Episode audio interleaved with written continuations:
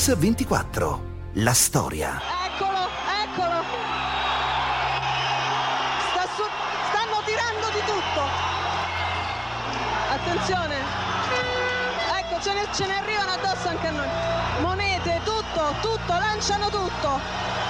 La giornata delle voci su Bettino Craxi, un susseguirsi di ipotesi sul luogo in cui l'ex segretario del Partito Socialista si troverebbe. Per alcuni sarebbe in Italia, per altri in Francia, per altri ancora addirittura oltreoceano, negli Stati Uniti. Io tornerei solo come un uomo libero. Diversamente io in Italia non tornerò, né vivo né morto. Ha chiesto di parlare il Presidente del Consiglio, ne ha facoltà. È scomparso un leader politico che ha vissuto e sofferto in solitudine l'ultima parte, la più dolorosa della propria esistenza. Ciò che appare evidente è l'intreccio tra la vicenda personale di Bettino Craxi ed il consumarsi negli anni che abbiamo alle spalle di quella tragedia italiana che ha travolto una parte larga del nostro sistema politico e della sua classe dirigente. Per molti versi Craxi ha incarnato quella tragedia ne ha subito in prima persona le conseguenze, in ciò protagonista fino alla fine di una stagione politica che non si può ridurre alle inchieste giudiziarie, ai processi, alle sentenze, ma che va interpretata e compresa in modo corretto ed obiettivo. Craxi ha incarnato una tragedia che non si può ridurre alle inchieste giudiziarie, ai processi alle sentenze, queste le parole dopo aver chiesto per lui funerali di Stato di Massimo D'Alema, all'epoca Presidente del Consiglio, all'indomani della morte di Bettino Craxi, era il 19 gennaio del 2000. Oggi a Mix24 ripercorriamo la vicenda politica umana del segretario del Partito Socialista alla guida tra l'83 e l'87 di uno dei governi più longevi della storia della Prima Repubblica. Al di là della stagione di Tangentopoli, delle polemiche e delle controversie, infatti, quella di Craxi resta una figura complessa e affascinante tra le più rappresentative della scena politica del Novecento. Per rievocarla abbiamo cercato chi lo ha conosciuto e ha condiviso con lui un lungo cammino politico, a cominciare dall'estate del 76, dopo la più grave sconfitta elettorale del Partito Socialista Italiano. Il 20 giugno 1976, alle elezioni politiche, il Partito Socialista Italiano è al minimo storico. Pochi giorni dopo, il 14 luglio, all'Hotel Midas di Roma si riunisce il Comitato Centrale del Partito. C'è area di regolamento di conti. Il segretario, Francesco De Martino, a cui viene imputata la sconfitta, si dimette. È l'inizio di una guerra di successione. La nuova generazione dei quarantenni è decisa a scalzare i padri storici. Dopo 36 ore di trattative la sera del 15 luglio, per la segreteria restano in corsa due candidati, l'anziano Antonio Giolitti e un giovane leader della corrente autonomista, Bettino Craxi. Massimo Pini, amico e biografo di Craxi, ricorda bene quel frangente. Cosa decisero? Decisero di prendere l'uomo politico del partito considerato più debole e di fare lui segretario, pensando, naturalmente primus inter pares, diceva prima occasione, questo lo facciamo fuori. Questo partito vive se è autonomo, ha bisogno dell'autonomia come l'aria e il partito deve eh, riuscire a, a sviluppare sempre meglio la sua identità autonoma. Il tedesco, il Mitterrand della Bovisa, un signor nulla con tutta la protervia dell'uomo d'apparato. Appena eletto Bettino Craxi, 42 anni milanese, viene accolto con scetticismo dalla stampa. Anche all'interno del suo stesso partito del resto molti lo considerano solo un segretario di transizione. A Washington però gli analisti della CIA che lo tengono d'occhio redigono un rapporto sul suo conto, la pensano diversamente. Lo accusano di tendenze autoritarie. Lui si definisce un amante della disciplina. Ha poco tempo per gli hobby, ma si rilassa guardando partite di calcio, suonando la chitarra e leggendo. È diffidente verso i comunisti, un maestro nel mutare le situazioni a proprio favore. Per lui la politica è una guerra di movimento. Ammiratori e oppositori lo definiscono un lottatore che non ha pietà e ama il gioco d'azzardo. È nota a tutti la sua passione per il poker. Craxi non si accontenterà dei posti ministeriali, dei rapporti clientelari e dell'influenza finanziaria strappata ai democristiani. Il suo obiettivo è assumere la guida del governo. Una personalità decisa e autoritaria, un carattere da lottatore, un'abilità nel mutare le situazioni a proprio favore tipica del pokerista. Su Mix 24 stiamo ripercorrendo la vita di Bettino Craxi. Tra il 78 e l'83 Craxi gioca la sua partita su più tavoli e riesce ad arrivare al potere grazie a una serie di iniziative che spiazzano i suoi interlocutori e lo accreditano sul piano nazionale e internazionale. 30 marzo 1978. A Torino si apre il congresso del PSI. Due settimane prima le Brigate Rosse hanno rapito Aldo Moro. A sorpresa, Craxi critica la linea della fermezza. Io devo dire molto francamente che non ho nessuna stima per la categoria dei falchi a buon mercato. Quale ipotesi si reggeva la sua speranza di poter riavere Moro libero? E sulla, sulla ipotesi, sulla convinzione eh, che eh, c'era una disponibilità a trattare e che ricavai poi dalle stesse lettere di Moro. Ecco, in altre parole, fu mosso da un'esigenza solo ideale e morale o anche da un'intuizione politica? No, fui mosso dall'idea semplice di salvare la vita di un uomo nella convinzione che questo fosse possibile. Perché trattare secondo lei non era un atto di debolezza dello Stato? Si dichiarò allora che lo Stato era in guerra. E in guerra si tratta. Durante il sequestro Moro, con rare eccezioni tra cui quella di Amintore Fanfani, democristiani e comunisti restano inamovibili sulla linea della fermezza. Trent'anni dopo, Piero Fassino, in veste di segretario del PD, partito nato dalla fusione di post-democristiani e post-comunisti, ammetterà. Io penso che proprio la vicenda Moro ci ha forse ammonito tutti a considerare che non c'è ragione politica, non c'è ragione di Stato, non c'è ragione culturale e ideologica che giustifichi il sacrificio di una vita. E quindi forse bisognava trattare. Ex post forse bisognava trattare. Fa, oh fa, ma che scocciature! Questa guerra non mi piace, non la voglio fare. 6 giugno 1979. La Nato propone l'installazione di testate missilistiche in Europa.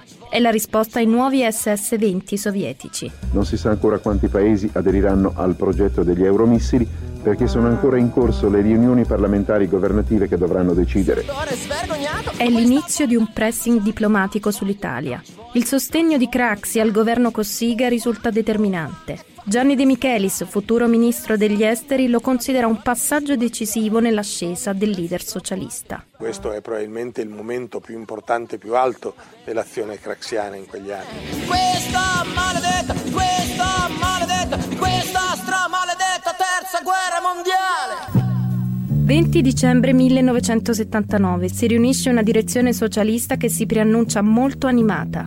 La linea autonomista di Craxi viene osteggiata dall'opposizione interna guidata da Claudio Signorile. Il partito è sul punto di spaccarsi, come ricorda lo stesso Signorile. Io ero convinto che noi dovevamo portare dentro un governo di unità nazionale anche il Partito Comunista, portandolo definitivamente all'interno dell'Alleanza Atlantica. Nacque nella DC una nuova maggioranza, questa nuova maggioranza rifiutava il governo di emergenza e si apriva un discorso di ricostruzione del centro-sinistra, io non avevo più una politica vincente all'interno del Partito Socialista. Craxi aveva una politica vincente. Grazie all'apertura democristiana il PSI entra a far parte del secondo governo Cossiga. Al congresso di Palermo Craxi viene confermato segretario con il 70% dei voti. Tre anni dopo, nel 1983, il PSI è in lenta ma costante crescita elettorale. Craxi ora punta dritto alla presidenza del Consiglio. Molti pensano che la sua più importante partita di poker è quella che lei ha deciso di giocare adesso, chiedendo da solo le elezioni anticipate. Perché proprio adesso? Perché corrisponde questa decisione esattamente agli interessi del Paese e della democrazia italiana. Francamente, però molti pensano che invece dietro questa decisione ci sia solo una scelta diciamo, di puro potere, un calcolo di potere. Per quanto ci riguarda noi andiamo alle elezioni come ad un esame di maturità, io in modo particolare. All'esame di maturità non ci si va portando quello che si è studiato nell'ultimo mese, ma il lavoro di anni. Alle elezioni politiche di giugno il PSI cresce meno del previsto, ma la DC ha perso pesantemente. Craxi arriva a Palazzo Chigi. Il presidente del Consiglio è il socialista Bettino Craxi, è il primo presidente del Consiglio socialista nella storia della Repubblica. Su Mix 24 stiamo ripercorrendo la vita di Bettino Craxi.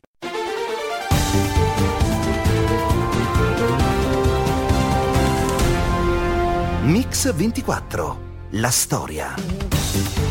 Rieccoci su Mix 24 con la storia di Bettino Craxi. Nell'agosto dell'83 Bettino Craxi diventa il primo presidente del Consiglio socialista nella storia della Repubblica Italiana. La sua, la stiamo raccontando a Radio 24, è stata un'ascesa fulminea e inarrestabile. Il risultato di una linea politica decisa, a tratti spregiudicata, comunque vincente ma il Premier che ha meno di 50 anni e sembra aver bruciato le tappe della sua carriera in realtà ha alle spalle una lunga gavetta nel partito e un'antica militanza politica. Ma allora chi è davvero Benedetto Craxi detto Bettino? Milano, 1951. A 17 anni Bettino Craxi, figlio dell'avvocato Vittorio, storico militante socialista, si iscrive al PSI. Due anni dopo, mentre frequenta l'università statale, diventa un leader dell'associazionismo studentesco e, come ricorda Paolo Pillitteri, futuro compagno di partito e cognato di Craxi, viaggia molto oltre la cortina di ferro. Da certi suoi viaggi nell'Europa dell'Est nasce questa sua conoscenza molto approfondita del socialismo realizzato, tanto è vero che lui spesso ci diceva ah, i comunisti, a sinistra no, i comunisti non sono a sinistra, sono a est. Nel 1956 la repressione sovietica in Ungheria divide i socialisti italiani. Pietro Nenni prende le distanze dal comunismo e diventa il leader della corrente autonomista. Craxi è già il suo pupillo. Tra viaggi e riunioni di partito, Craxi conosce Anna Moncini, figlia di un ferroviere. I due si sposano nel 1959. Nel 1960 Craxi viene destinato alla sezione del PSI di Sesto San Giovanni, una roccaforte comunista detta la Stalingrado d'Italia. L'anno dopo rientra a Milano e nella prima giunta di centrosinistra del paese, a soli 25 anni, diventa il più giovane assessore d'Italia. Si occupa di servizi sociali, edilizia popolare, farmacie comunali e mense scolastiche. Al suo fianco, nell'ufficio di Piazza Duomo 19, c'è già una vera e propria squadra di cui fa parte, naturalmente, anche il giovane Pillitteri. La sua vera grande trovata, quando cominciò a avere potere nel partito, fu quella di farci fare a ciascuno di noi, oltre a questo gruppo, gli amministratori in provincia. Questa fu la grande trovata. Diceva se non fate un'esperienza amministrativa non riuscite a capire le esigenze dei problemi della gente.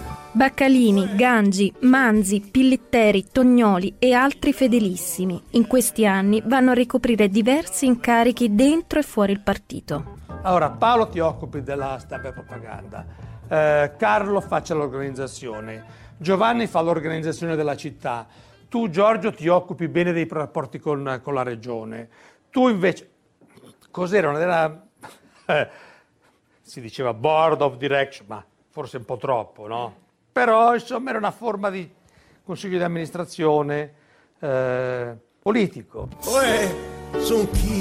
La squadra è una macchina da guerra. Alle elezioni politiche del 1968 Craxi arriva a Montecitorio. Rimarrà in Parlamento per sette legislature, ma sempre come pendolare. A Milano lo aspettano i compagni, gli amici e la famiglia. Nel frattempo infatti sono nati Stefani e Bobo. La famiglia, gli amici, ma soprattutto la politica come scelta di vita.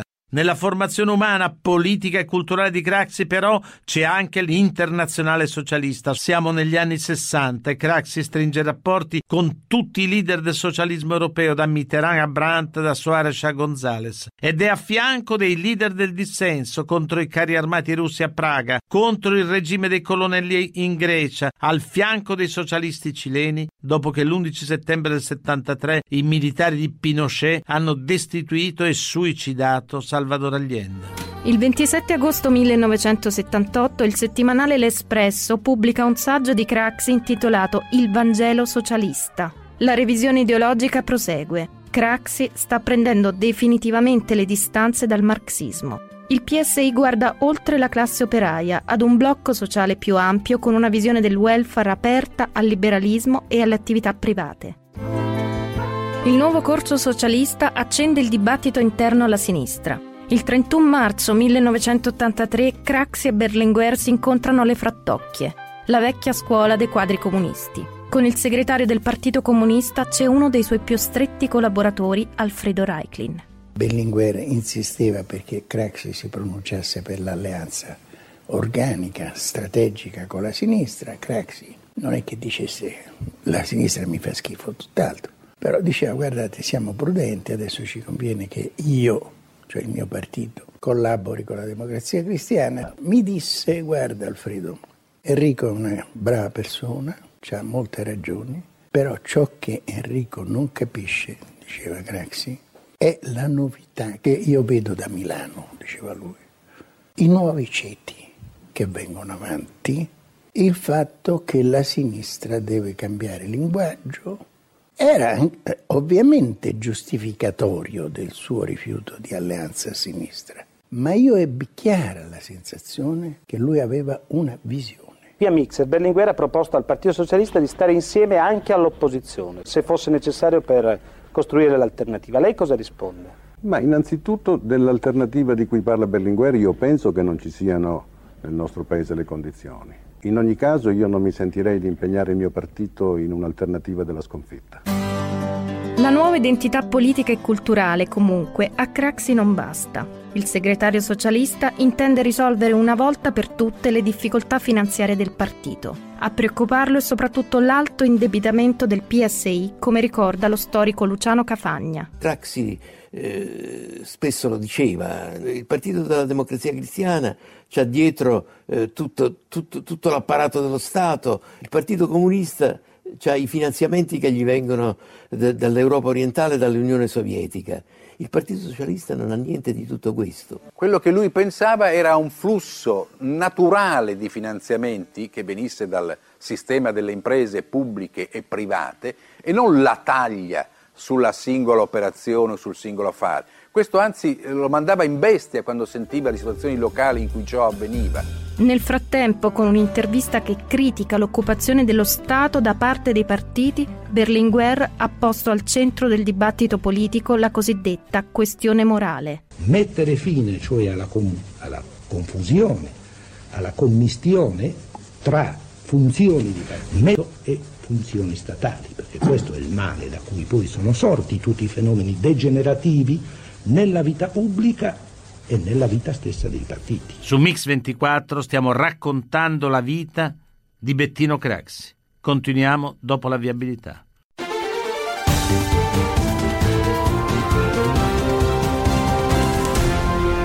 Mix 24. La storia. Il nuovo corso socialista, la questione morale, il duello con Berlinguer e la storia di Bettino Craxi, protagonista oggi a Radio 24. Nel 1983, lo abbiamo detto, Craxi arriva a Palazzo Chigi. È il primo presidente del Consiglio socialista nella storia repubblicana ed è chiamato a modernizzare un paese logorato da anni di instabilità politica. Comincia incontrando Giovanni Paolo II e firmando il nuovo concordato con la Chiesa Cattolica. Ad oltre mezzo secolo dalla firma dei patti lateranensi cade il principio del cattolicesimo come religione di Stato e si disciplinano i rapporti fra Stato e Chiesa in materia di enti e beni ecclesiastici. Ma la partita più difficile è quella della politica economica. Appena insediato infatti l'esecutivo deve fronteggiare un tasso di inflazione che nell'83 si è attestato al 17%. Craxi decide di cominciare dal costo del lavoro, si tagliano tre punti di scala mobile, il meccanismo che adegua i salari al costo della vita. Gianni De Michelis di quel governo era il ministro del lavoro. Facemmo la più lunga e più complessa trattativa che governo e sindacati abbiano mai fatto nella storia del paese. La mattina eh, Craxi eh, ricevette l'AMA e gli disse io non ho l'obiettivo di rompere con i comunisti della CGL, anzi penso che sia giusto averli a bordo per consentirti di fare questo passo sono disposto a dimezzare i punti di scala mobile che taglieremo stanotte. E l'AMA gli rispose no. Il Consiglio dei Ministri ha varato i primi provvedimenti contro l'inflazione, manifestazioni di protesta in varie città. Perché questa manifestazione?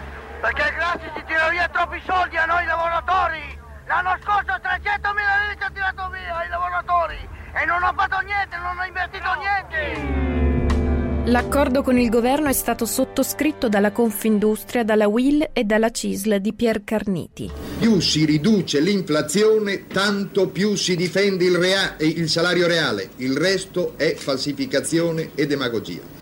La CGL invece è l'unico sindacato a non aver firmato il decreto e il 24 marzo, sostenuta dal PC, scende in piazza guidata dal suo segretario Luciano Lama. Chiediamo semplicemente al Parlamento che raccolga questa nostra volontà di giustizia, riconoscendo al sindacato l'autonomia di negoziare i salari, la professionalità, la scala mobile. Ma sulla scala mobile il vero scontro è tra Craxi e Berlinguer. Due mesi dopo, a Verona, c'è il congresso socialista.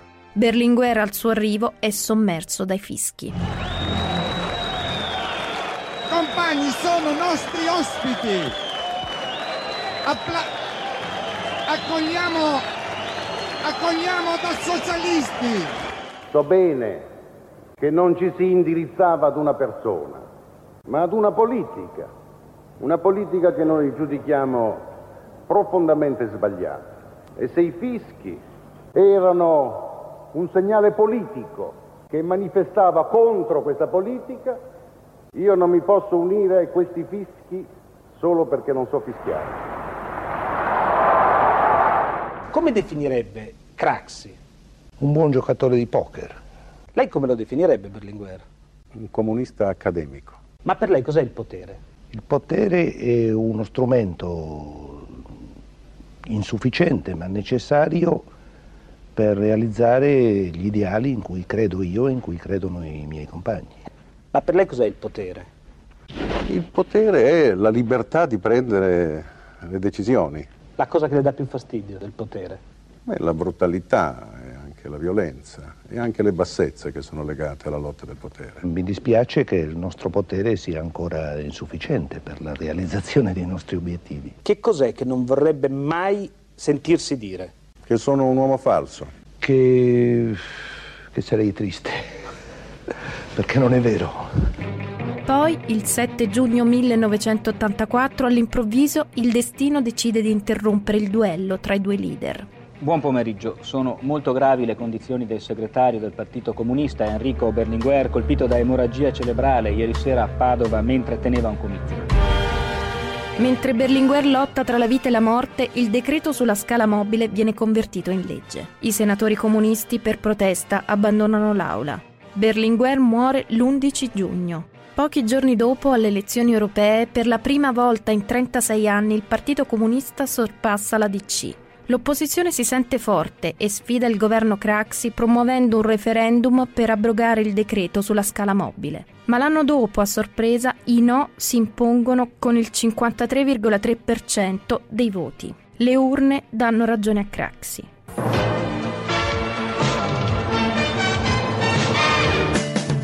Sul referendum Craxi si è giocato davvero tutto. Per ribadire agli italiani le sue ragioni, il Presidente del Consiglio ha ottenuto un apposito spazio su Canale 5, la televisione di Silvio Berlusconi. A condurre quello speciale c'è Gianni Letta, all'epoca direttore di Il Tempo. Buonasera.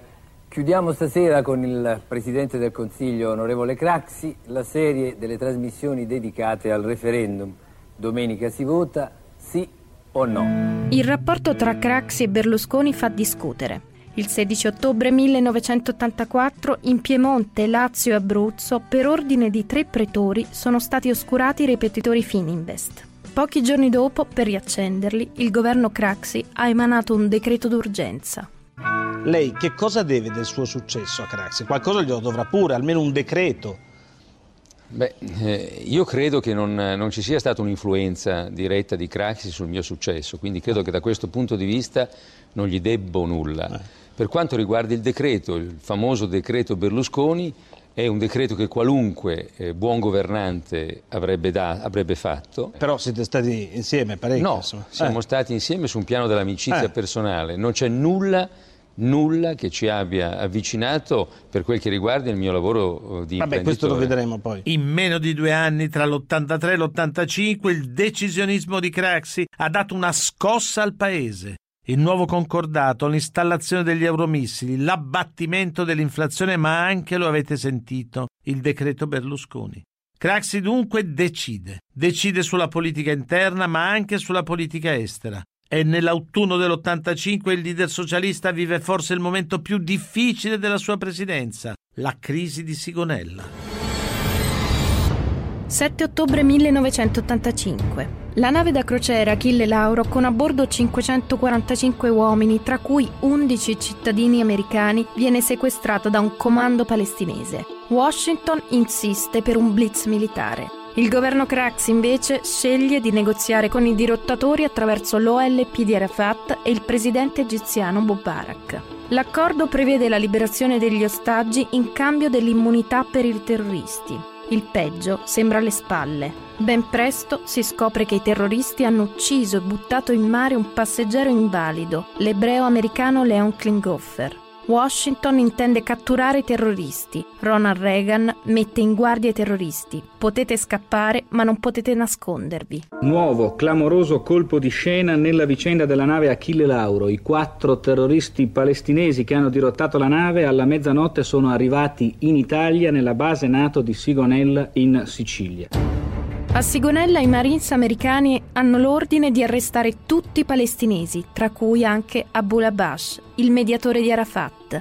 Per Washington è lui la mente del comando. I carabinieri però si oppongono. Fallita l'azione militare, Reagan è fuori di sé per l'atteggiamento del governo italiano. Ai suoi collaboratori ordina di telefonare ai propri contatti italiani. A turno vengono chiamati Andreotti, Spadolini, il ministro dell'interno Scalfaro e nel cuore della notte anche il presidente del Consiglio, Bettino Craxi. Nel corso della notte il presidente Reagan mi ha esposto il desiderio del governo degli Stati Uniti di poter eh, trasportare negli Stati Uniti eh, il gruppo dei terroristi per sottoporli alla giustizia americana.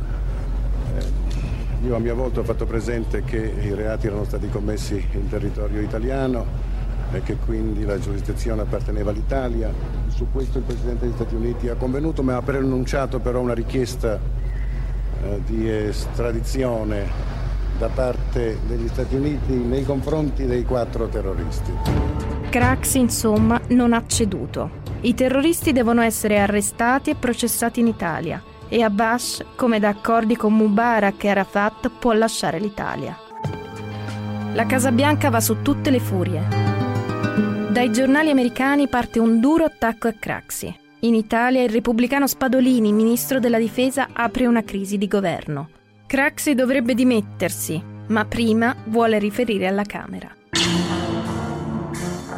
Il ministro Spadolini mi disse che conveniva, ma ad una condizione. La condizione era che prima di consentire all'aereo di ripartire risultasse accertato la identità dei quattro terroristi. Sulla crisi di Sigonella anche il Partito Comunista applaude al governo Craxi che ha rivendicato la sovranità italiana di fronte al potente alleato americano. Eppure la democrazia cristiana scalpita per tornare a guidare il governo. D'improvviso gli equilibri politici che hanno tenuto Craxi a Palazzo Chigi vacillano. A sfidarlo al congresso dell'86 è lo stesso segretario dello scudo crociato, Ciriaco De Mita. I risultati positivi raggiunti potrebbero rivelarsi effimeri se non si appronta una politica di medio periodo.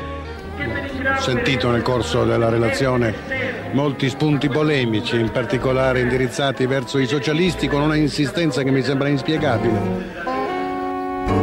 Penso che riceverà delle risposte polemiche.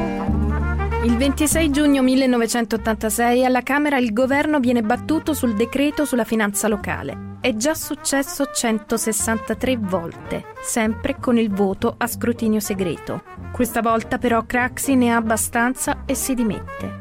La crisi di governo si risolve in fretta. Nasce il Craxi bis e un accordo inedito, la staffetta. Socialisti e democristiani si daranno il cambio alla guida del governo ad una data prestabilita. La satira si scatena. Ma ci capite voi nella situazione politica di oggi? Abbiamo l'unico presidente del Consiglio al mondo che scade come una mozzarella. Al 31 marzo, infatti Craxi l'abbiamo sempre visto vestito. Nudo, dietro c'è scritto da consumarsi preferibilmente entro il 31 marzo. Ecco, senta, ma allora lo cederà o no questa, questa poltrona alla democrazia cristiana? Oh, la democrazia cristiana ha perfettamente diritto di dirigere i governi della Repubblica, lo ha fatto del resto per 35 anni, quindi credo che le capiterà ancora di farlo. Lei pensa che ci sarà questo cambio? Adesso mi sembra diventato un pochino più difficile. Perché allora ha accettato il patto di cedere la guida di un governo che sta facendo bene? Io ho già detto altre volte che non esiste nessun patto. Ciriaco De Mita non ha mai dimenticato quell'intervista. Ecco il suo commento molti anni dopo. Io non, non dirò Craxi disse la bugia, eh, dirò che Craxi cambiò opinione. Su Mix24 stiamo raccontando la vita di Bettino Craxi. Torniamo subito dopo la pubblicità.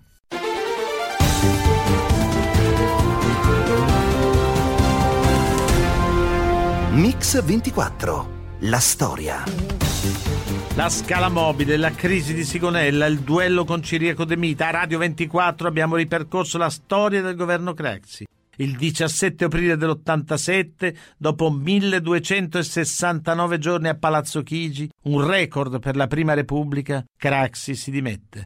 La staffetta con De Mita non si realizzerà mai. A succedergli infatti non è il segretario della Democrazia Cristiana, ma un altro democristiano, Giovanni Goria. Tuttavia in quei giorni, secondo i sondaggi, Craxi è ancora considerato il più affidabile tra i leader politici. Nel vocabolario della lingua italiana intanto appare un nuovo termine, craxismo.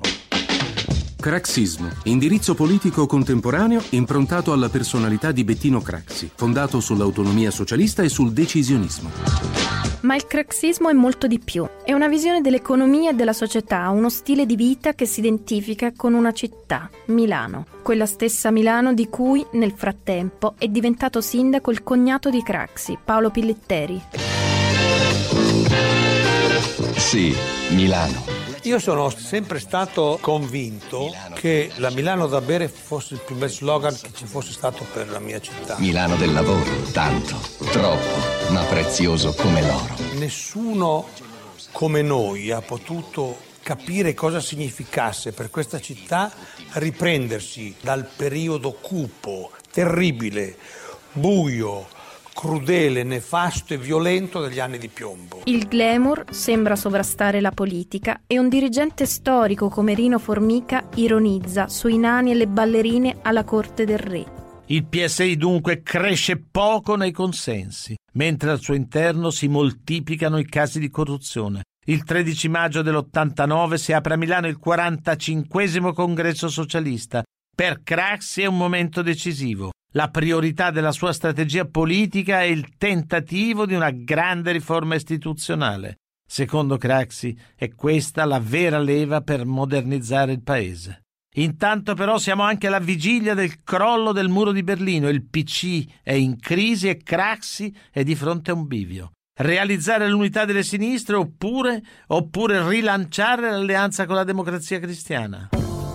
14 maggio 1989. In una pausa del congresso socialista, Craxi incontra Arnaldo Forlani, da poco subentrato a De Mita come segretario della DC. È l'accordo del camper, nasce il CAF, un patto a lungo termine tra Craxi, Andreotti e lo stesso Forlani, che prevede un nuovo esecutivo a guida democristiana e il ritorno di Craxi a Palazzo Chigi nel 92.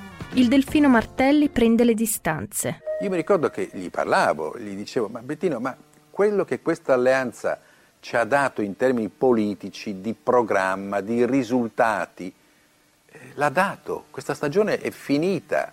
Si apre una nuova partita che è tutta a sinistra. 12 novembre 1989. Due giorni dopo la caduta del muro di Berlino, Achille Occhetto annuncia che il Partito Comunista Italiano cambierà nome. La politica italiana non sarà più la stessa. Craxi non perde tempo. Noi abbiamo assunto, cari compagni, un atteggiamento che è stato subito un atteggiamento aperto, disponibile alla possibile futura convergenza su di un terreno comune di unità socialista. Occhetto però non è d'accordo. L'unità socialista era vista come una politica di annessione di fatto del Partito Comunista per trattare la posizione di forza con la democrazia cristiana. Ben presto comunque la politica del CAF risulta votata all'immobilismo. Nel paese intanto cresce un diffuso malcontento. Da più parti si invocano cambiamenti e riforme. Il referendum per l'abolizione della preferenza unica promosso dal movimento di Mario Segni si trasforma così in un voto pro e contro Craxi. Craxi fa una campagna furibonda, ha fatto dieci epiteti contro questo referendum, antisociale, antidemocratico. Dopodiché dice, e questa è la cosa veramente che io non accetto, ma spero che non accettino gli italiani, non bisogna votare no, bisogna andarsene al mare. Schiacciante vittoria del sì nel referendum sulla preferenza unica alla Camera. Del 62,5% l'affluenza alle urne, largamente raggiunto il quorum. Il partito dunque è in difficoltà e perfino lo stesso Craxi sembra diventato il simbolo di un sistema incapace di muoversi. In quegli anni l'ex presidente del Consiglio, su incarico del segretario generale dell'ONU, gira il mondo occupandosi del debito dei paesi in via di sviluppo. Il suo obiettivo in realtà è sempre lo stesso, tornare protagonista della scena politica italiana. Ma ormai siamo nel 1992 ed è in arrivo il ciclone Tangentopoli. Arrestato a Milano il presidente di un ente comunale di assistenza agli anziani, l'ingegner Mario Chiesa, l'accusa di concussione. L'ente gestisce un notevole patrimonio finanziario. L'arresto in flagranza di reato del socialista Mario Chiesa scatena una bufera giudiziaria sul Partito Socialista. È l'inizio di Mani Pulite. Sarà un'inchiesta storica, ma Craxi da principio la sottovaluta.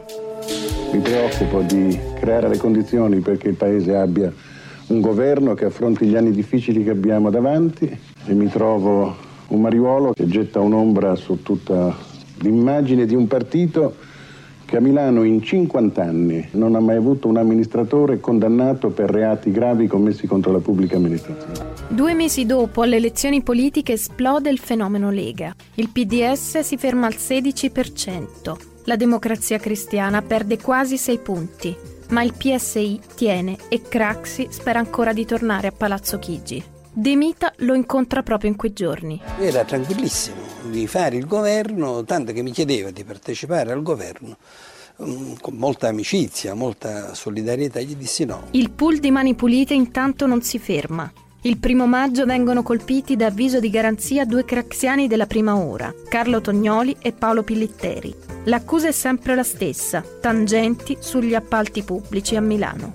25 maggio. Dopo le dimissioni di Cossiga e dopo la strage di Capaci, al Quirinale viene eletto Oscar Luigi Scalfaro. Nel frattempo, avvisi di garanzia hanno raggiunto tutti i segretari amministrativi del pentapartito. Craxi deve rinunciare al governo. Al suo posto a presiedere l'esecutivo va un altro socialista, Giuliano Amato. Durante il dibattito sulla fiducia il segretario prende la parola. I partiti, specie quelli che contano su apparati grandi, medi o piccoli, giornali, attività propagandistiche, promozionali ed associative, e con essi molte varie strutture politiche e operative, hanno ricorso e ricorrono all'uso di risorse aggiuntive in forma irregolare o illegale. Ipotizzare che mh, strumenti politici organizzati con manifestazioni eh, eh, lo facessero per virtù dello Spirito Santo era una cosa strana. Il problema era riflettere su come conoscere, conoscere questi processi. E invece noi abbiamo compiuto sempre un'opera di occultamento, insomma, il non conoscere per non capire. Ma non credo che ci sia nessuno in quest'Aula, non credo che ci sia nessuno in quest'Aula, responsabile politico di organizzazioni importanti, che possa alzarsi e pronunciare un giuramento in senso contrario a quanto affermo, perché presto o tardi i fatti si incaricherebbero di dichiararlo spergiuro. Quel discorso per un verso accreditava tutte le accuse dei magistrati. Quello avrebbe richiesto poi una risposta politica all'altezza della denuncia che lui stesso faceva, non una chiamata di correità. Nel discorso eh, c'era un elemento di verità. Si disse che noi non rispondemmo a questo elemento di verità, ma si dimentica che per ciò che riguarda la nostra parte, io per molto meno, chiesi scusa agli italiani. Fino a quando eh, la opinione pubblica era consapevole e condivideva l'impegno politico e l'attività di governo, diciamo che queste cose che erano conosciute, non è che non fossero conosciute, ehm, avevano in un certo senso una legittimità per il fine che raggiungevano. Cioè le due cose recuperavano una moralità nel raggiungimento del fine. Una verità sacrosanta, una difesa disperata ma coraggiosa, una tardiva chiamata di correità. Il discorso di Craxi divide i socialisti, gli alleati, gli avversari politici, l'intera opinione pubblica. Nel luglio del 92, è bene ricordarlo, Craxi non è ancora personalmente coinvolto nell'inchiesta di Mani Pulite, ma il clima nei confronti dei socialisti e del loro leader si fa sempre più pesante. Continuiamo dopo la viabilità.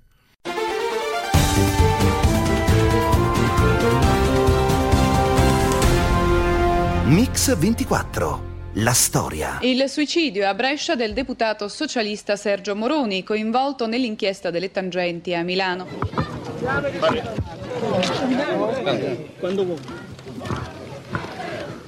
Hanno creato un clima infame Onorevole, c'è una lettera al Presidente della Camera napolitano. Egregio signor Presidente, un grande velo di ipocrisia, condivisa da tutti, ha coperto per lunghi anni i modi di vita dei partiti e i loro sistemi di finanziamento. C'è una cultura tutta italiana nel definire regole e leggi che si sa che non potranno essere rispettate. Mi rendo conto che spesso non è facile la distinzione tra quanti hanno accettato di adeguarsi a procedure legalmente scorrette in una logica di partito e quanti invece ne hanno fatto strumento di interessi personali. Rimane comunque la necessità di distinguere, ancora prima sul piano morale che su quello legale. Non credo che questo nostro paese costruirà il futuro che si merita coltivando un clima da pogrom nei confronti della classe politica ma quando la parola è flessibile, non resta che il gesto. 7 febbraio 1993. Alla frontiera di Ventimiglia si consegna ai magistrati del pool Silvano Larini, architetto milanese da sempre vicino a Craxi. Buonasera, Silvano Larini, l'architetto indicato da molti come il possibile intestatario dei conti svizzeri del Partito Socialista, starebbe già collaborando con i magistrati. Nel corso degli anni quanto denaro può aver portato da postino dal gruppo metropolitano a dove innanzitutto e a chi? A Piazza Duomo. Eh, Al centro sagrato. Piazza Duomo, uffici dell'onorevole Craxi. Negli uffici dell'onorevole Craxi, mai a sue mani, talvolta depositandolo in una stanza vicino all'ufficio di Craxi e talvolta per, sua, per suo desiderio e sua richiesta nelle mani della segretaria di Craxi Enza Tomasini. Craxi. Lo sapeva del suo ruolo o no? E come no, certo che lo sapeva. 11 febbraio 1993. Bettino Craxi, raggiunto ormai da decine di avvisi di garanzia, lascia dopo 16 anni la segreteria del Partito Socialista. Pochi giorni dopo, il governo Amato annuncia un decreto per depenalizzare il finanziamento illecito dei partiti. Per De Michelis è il momento decisivo della vicenda Tangentopoli. Il dovere del governo Amato era togliere di mezzo l'infinanziamento illecito, porre il problema per il futuro di evitare che si ripetesse questo, ma togliere questo argomento dal, dal, dal, dall'uso e dall'abuso da parte di alcuni giudici e questo avrebbe fatto finire Mani Pulite. Gerardo Colombo, uno dei pilastri del pool di Mani Pulite, non la pensa così. Sarebbe stata una specie di amnistia più che essere una soluzione politica. Abolire un reato e basta vuol dire eh, continuare a mantenere eh, lo stato delle cose così come erano precedentemente. Giustizia non si tocca! Mentre la stampa grida al colpo di spugna, l'opinione pubblica reagisce indignata. Da Milano si fanno sentire anche i giudici per voce del procuratore capo Francesco Saverio Borrelli. Governo e Parlamento sono sovrani nelle determinazioni di loro competenza, ma ci auguriamo che ciascuno si assuma davanti al popolo italiano le responsabilità politiche e morali delle proprie scelte, senza farsi scudo del nostro operato o delle nostre opinioni. 9 marzo. Il Presidente della Repubblica rifiuta di firmare il decreto. Ancora un mese e Giuliano Amato si dimette. De Mita lo ritiene uno dei momenti più drammatici della storia repubblicana. Le forze di governo che sopravvissero, eh, io ricordo quel periodo, sopravvissero col complesso dei colpevoli e per dimostrare che non erano colpevoli accettavano la prevaricazione. Non abbiamo avuto uomini di Stato in quel periodo. 29 aprile. In Parlamento si discute l'autorizzazione a procedere contro Bettino Craxi si è mossa contro di me un'azione ispirata da un intento persecutorio evidente. L'obiettivo Craxi era un obiettivo politico primario e per tentare di colpirlo si è agito con la più grande determinazione e talvolta anche con la più grande spregiudicatezza. Favorevoli 273, contrari 291, la Camera respinge. La richiesta dei giudici milanesi viene respinta.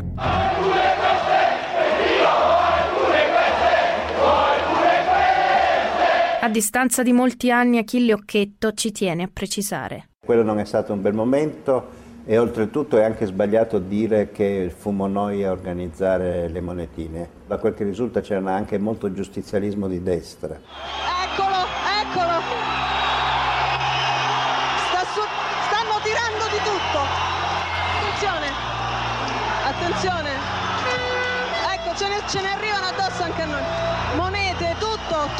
Lanciano tutto.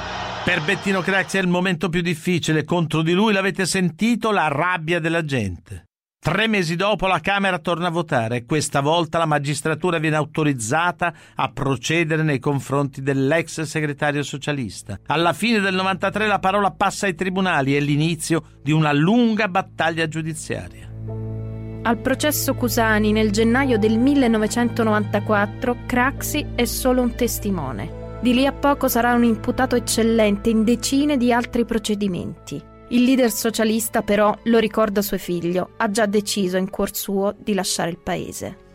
Andammo a vivere in Francia per un periodo e poi scelse la Tunisia che di fatto era non soltanto accogliente sul piano politico ma anche era la seconda terra di elezione. Chiesto l'arresto per Craxi all'udienza preliminare per le tangenti pagate per la metropolitana di Roma, le accuse corruzione e finanziamento illecito ai partiti. Rifiutandosi di rientrare in Italia, l'ex segretario socialista sarà processato in contumacia. Enimont, Enel, Eni, SAI, Conto Protezione, Metropolitana di Roma, Metropolitana di Milano ed altri ancora. Secondo Giannino Guiso, avvocato del segretario socialista, alla base delle accuse c'è solo un teorema quello secondo cui Craxi non poteva non sapere. Non si può condannare una persona attraverso una considerazione astratta, qual è quella che la persona che aveva la direzione di un partito politico è responsabile delle azioni fatte da altre persone che a quel partito appartengono, soprattutto in termini di finanziamenti, perché non poteva non sapere. Secca la replica sul punto di Gerardo Colombo. La responsabilità delle persone non eh, si prova attraverso delle ipotesi, no? E si portano delle prove davanti al tribunale e il tribunale eh, decide sulla base di prove. Craxi comunque non comparirà mai più di fronte ai giudici. Condanna definitiva. Bettino Craxi per la maxi tangente Enisai dovrà scontare la pena di 5 anni e 6 mesi. Condannato in via definitiva per finanziamento illecito dei partiti e corruzione, Bettino Craxi ha sempre smentito di essersi arricchito personalmente. Si parlava anche di un tesoro di Craxi. C'era, è mai esistito? Ma no, ma non esisteva, diciamo, eh, una forma eh, personalizzata, cioè non era Bocassa. È vero che il Partito Socialista aveva delle riserve, questo è stato più volte dichiarato. Peraltro eh, sostenendo come lui sosteneva che, che il finanziamento, i soldi erano, per la politica sono come le armi per la guerra, è evidente che eh, le ragioni del Partito Socialista era quella comunque sempre di mantenere una propria riserva eh, in caso di necessità. Nel 1999 i reati ipotizzati sull'uso di conti esteri gestiti personalmente da Craxi sono caduti in prescrizione mentre sono due le condanne definitive a carico del leader socialista. Il 5 dicembre 2002 la Corte europea dei diritti dell'uomo ha accolto uno dei tre motivi di ricorso della famiglia di Craxi, riconoscendone l'impossibilità per l'imputato di controinterrogare i testimoni a suo carico, la violazione del diritto ad un equo processo. Dalla Tunisia, pur minato dal diabete, Craxi continua a far sentire la sua voce. Scrive articoli, pubblica pamphlet, compila memoriali. Poi, nel 1999, gli viene diagnosticato un tumore. Familiari e avvocati si attivano per farlo rientrare in Italia. Io tornerei solo come un uomo libero. Diversamente io in Italia non tornerò, né vivo né morto. Paolo Pillitteri ricorda una delle ultime conversazioni con il cognato. Io lo chiamai e, e, cercavo di arrivare al dunque, a questo. Guarda Bettino, torna qui, non, non stare lì ricordati che tu ci hai insegnato primum vivere. E allora ricordo che eh, lui si arrabbiò molto, non riusciva quasi a parlare, ma quale primum vivere? Io dicevo, ma no, ma dopo vedrai. E lui mi disse, non c'è un dopo. Per molti versi Craxi ha incarnato quella tragedia. Ne ha subito in prima persona le conseguenze, in ciò protagonista fino alla fine di una stagione politica che non si può ridurre alle inchieste giudiziarie, ai processi, alle sentenze, ma che va interpretata e compresa in modo corretto ed obiettivo. Malgrado il nulla osta della Presidenza del Consiglio ai funerali di Stato, la famiglia ha deciso di seppellire Bettino Craxi in Tunisia, con esequie private. Noi abbiamo rispettato le sue volontà, perché riteneva che lo Stato avrebbe dovuto trovare una soluzione prima, non sul caso Craxi, ma in generale sulla questione che si era aperta nel 1992. E quindi abbiamo tolto anche un po' le castagne dal fuoco, eh, evitando allo Stato di cadere in una contraddizione che si sarebbe poi eh, rivelata una, una brutta figura, e cioè l'esequie solenni a un uomo di Stato ritenuto fino al giorno prima, finché era in vita, un latitante. Questo mio padre non lo meritava ed è la ragione per cui noi abbiamo mantenuto questo, questa sua promessa.